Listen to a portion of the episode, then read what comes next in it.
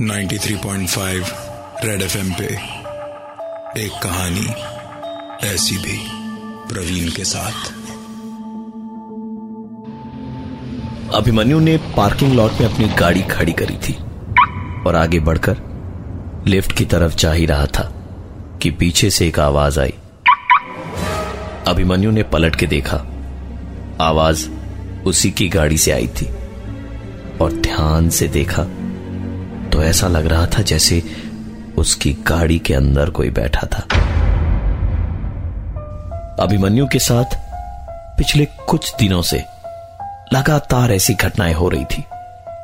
वो जितना इन चीज़ों से अपना ध्यान हटाने की कोशिश करता, ये चीज़ें उतनी ही ज़्यादा उसके साथ होती जा रही थी।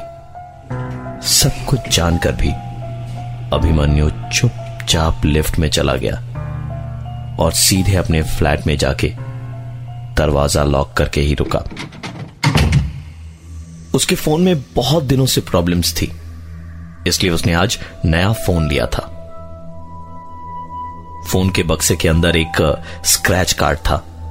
कार्ड स्क्रैच किया तो प्राइज में एक कार निकली। किस्मत ऐसी भी हो सकती है, इसका यकीन करना मुश्किल था। उसने तुरंत नए फ़ोन में सिम डाला और अपने दोस्त राजीव को फ़ोन किया और बताया तो राजीव भी खुश हो गया और कहा, यार, अब तो पार्टी बनती है। अभिमन्यु ने कहा कि करीबन एक घंटे के बाद तीनों दोस्त, यानी अभिमन्यु, राजीव और राहुल मिलेंगे। अभिमन्यु नहाने जा रहा था तो उसने सारे कपड़े वॉशिंग मशीन में डाल दिए और यह सोचा कि अब सुबह ही धोएगा। शावर ऑन करके अभिमन्यु नहा ही रहा था, जब उसने एक आवाज़ सुनी। अभिमन्यु ने शावर बंद किया और बाहर निकलकर देखा तो वॉशिंग मशीन चल रही थी, जबकि उसे अच्छी तरीके से याद था कि उसने मशीन में बस कपड़े डाले थे। मशीन स्टार्ट नहीं की थी। वॉशिंग मशीन बंद करके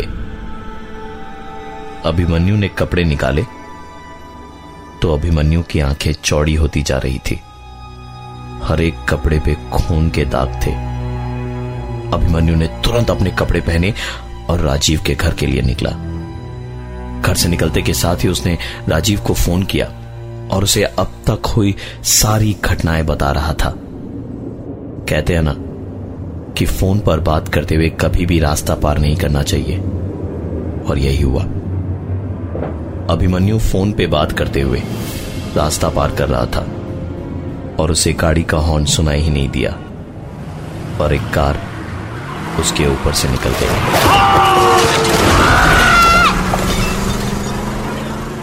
रास्ते पर पड़े फ़ोन पे बस एक ही आवाज़ आ रही थी। अभिमन्यु! अभिमन्यु! अभिमन्यु! राजीव ने अभिमन्यु की चीख फ़ोन पे सुनी थी। और वो तुरंत अभिमन्यु की मदद करने के लिए अपने घर से बाहर भागा। लिफ्ट से नीचे उतरते वक्त शायद तीसरे और दूसरे माले के बीच ही पहुँची थी लिफ्ट की बत्ती चली गई। राजीव ने चिल्लाना शुरू किया और सायरन का बटन दबाने लगा। कोई है? अरे कोई है? दरबान भैया! थोड़ी ही देर में लिफ्ट की छत पर एक आवाज़ हुई। राजीव ऊपर देख के चिल्ला रहा था। कौन है ऊपर? अरे ऊपर कोई है क्या? मुझे बाहर निकालो यार यहाँ से। तभी सीढ़ियों पर किसी के आने की आहट हुई। किसी ने बाहर से लिफ्ट खोली और एक हाथ बढ़ा के राजीव को ऊपर खींचा। राजीव ने बाहर आके अपने कपड़े झाड़ते हुए थैंक यू कहा। तो उस आदमी का जवाब था वेलकम उसके वेलकम बोलते ही लाइट आ गई। राजीव ने अपने अगल बगल ऊपर नीचे देखा, पर दूर दूर तक उसे कोई नहीं दिखा। राजीव को अभिमन्यु की चिंता ज़्यादा थी, इसलिए उसने ज़्यादा दिमाग नहीं लगाते हुए तुरंत सीढ़ियों का इस्तेमाल कर पार्किंग की ओर भागा। नीचे जाके देखा तो उसकी बाइक पंक्चर थी। राजीव बाहर निकल के रोड पर आया और ऑटो का इंतज़ार करने लगा। ऑटो को अभिमन्यु के घर की तरफ़ मोड़ के राजीव चला जा रहा था। ऑटो की कर्कश आवाज़ और चेहरे पर लगती हवा। एक साथ जैसे राजीव की टेंशन बढ़ाई जा रही थी। वो लगातार अभिमन्यु का फ़ोन ट्राई किए जा रहा था। लेकिन फ़ोन उठाने के लिए अभिमन्यु अब ज़िंदा नहीं था। ऑटो अभी कुछ दूर आगे गया ही था कि जैसी आवाज़ लिफ्ट की छत पे हुई थी, वैसी ही आवाज़ अब की बार ऑटो की छत पे हुई। राजीव ने तुरंत ऑटो रुकवाया। निकल के देखा तो ऑटो की छत पर कुछ नहीं था। इस बार ऑटो में बैठकर राजीव ने थोड़ा चिल्लाते हुए कहा अरे भैया थोड़ा जल्दी चलाओ ना! ऑटो वाले ने पलट के कहा कोई फ़ायदा नहीं है। कितनी भी जल्दी चला लूँ। अभिमन्यु तो मर गया। राजीव को इस बात और उस आदमी के चेहरे की बढ़ती हुई भयानक मुस्कुराहट ने इतना डरा दिया कि वो बिना कुछ सोचे समझे खुद को बचाने के चक्कर में चलती हुई ऑटो से कूद गया। कूद तो गया, लेकिन पीछे से आते हुए उस ट्रक को नहीं देख पाया, जिसने उसे गिरते ही कुचल डाला था।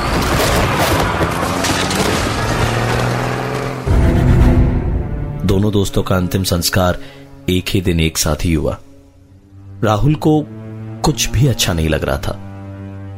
घर लौटते वक्त उसने अपने एक दोस्त से कहा, पीयूष मुझे यार कुछ भी अच्छा नहीं लग रहा है, तू गाड़ी चला लेगा। और हो सके तो आज रात मेरे यहीं रुक जा। पीयूष ने भी देखा कि राहुल बहुत अकेला सा हो गया था। उसने भी कहा, कभी नहीं सोचा था यार ऐसा होगा। तुम चारों दोस्त एकदम से ऐसे अलग हो जाओगे। राहुल चाह के भी कुछ नहीं कह पा रहा था। वो भूला नहीं पा रहा था पुरानी बातें दोस्तों के साथ बिताया हुआ टाइम एक एक लड़ाई मस्ती मज़ाक सब याद आते जा रहे थे राहुल को। रोते ही रोते बातों में राहुल ने पीयूष को कुछ बताया, जिसका जवाब पीयूष ने कुछ यूँ दिया। नहीं भाई, ऐसा कुछ नहीं है। तो परेशान मत हो, ये सिर्फ़ एक कोइंसिडेंस है। दैट्स इट बाकी के रास्ते दोनों चुपचाप ही रहे। घर पहुंचकर नहा के दोनों लेट गए। पीयूष को हल्की हल्की नींद आने लगी। तो वो आँखें बंद कर करवट बदल के लेट गया। कुछ खटर पटर की आवाज़ और एक महक सी आई तो पीयूष की आँखें खुली।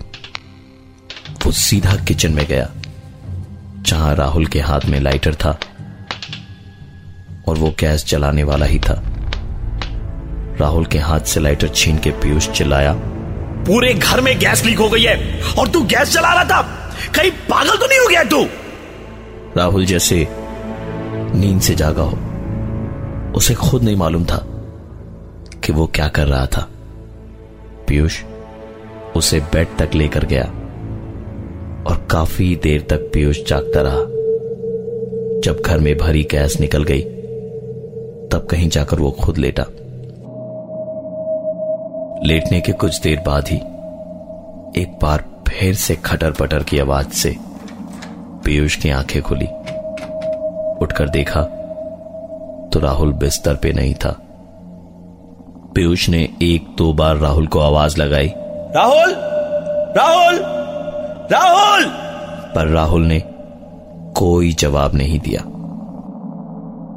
पीयूष उठकर बाहर वाले कमरे में गया। तो उसने जो देखा, उसे देख के पीयूष की आवाज़ हलक में ही अटक के रह गई। राहुल का फ्लैट दसवें माले पर था। राहुल खुली खिड़की पे खड़ा था और नीचे देख रहा था, जैसे कूदने ही वाला हो। पीयूष पूरी ताकत लगाकर चिल्लाया, राहुल, क्या कर रहा है? पागल हो गया क्या? राहुल रोते रोते पीयूष से कहने लगा ये वही है जो उससे ये सब करवा रहा है और मुझे नहीं छोड़ेगा। अभिमन्यु और राजीव के बाद अब मेरी बारी है। मुझे मार देगा।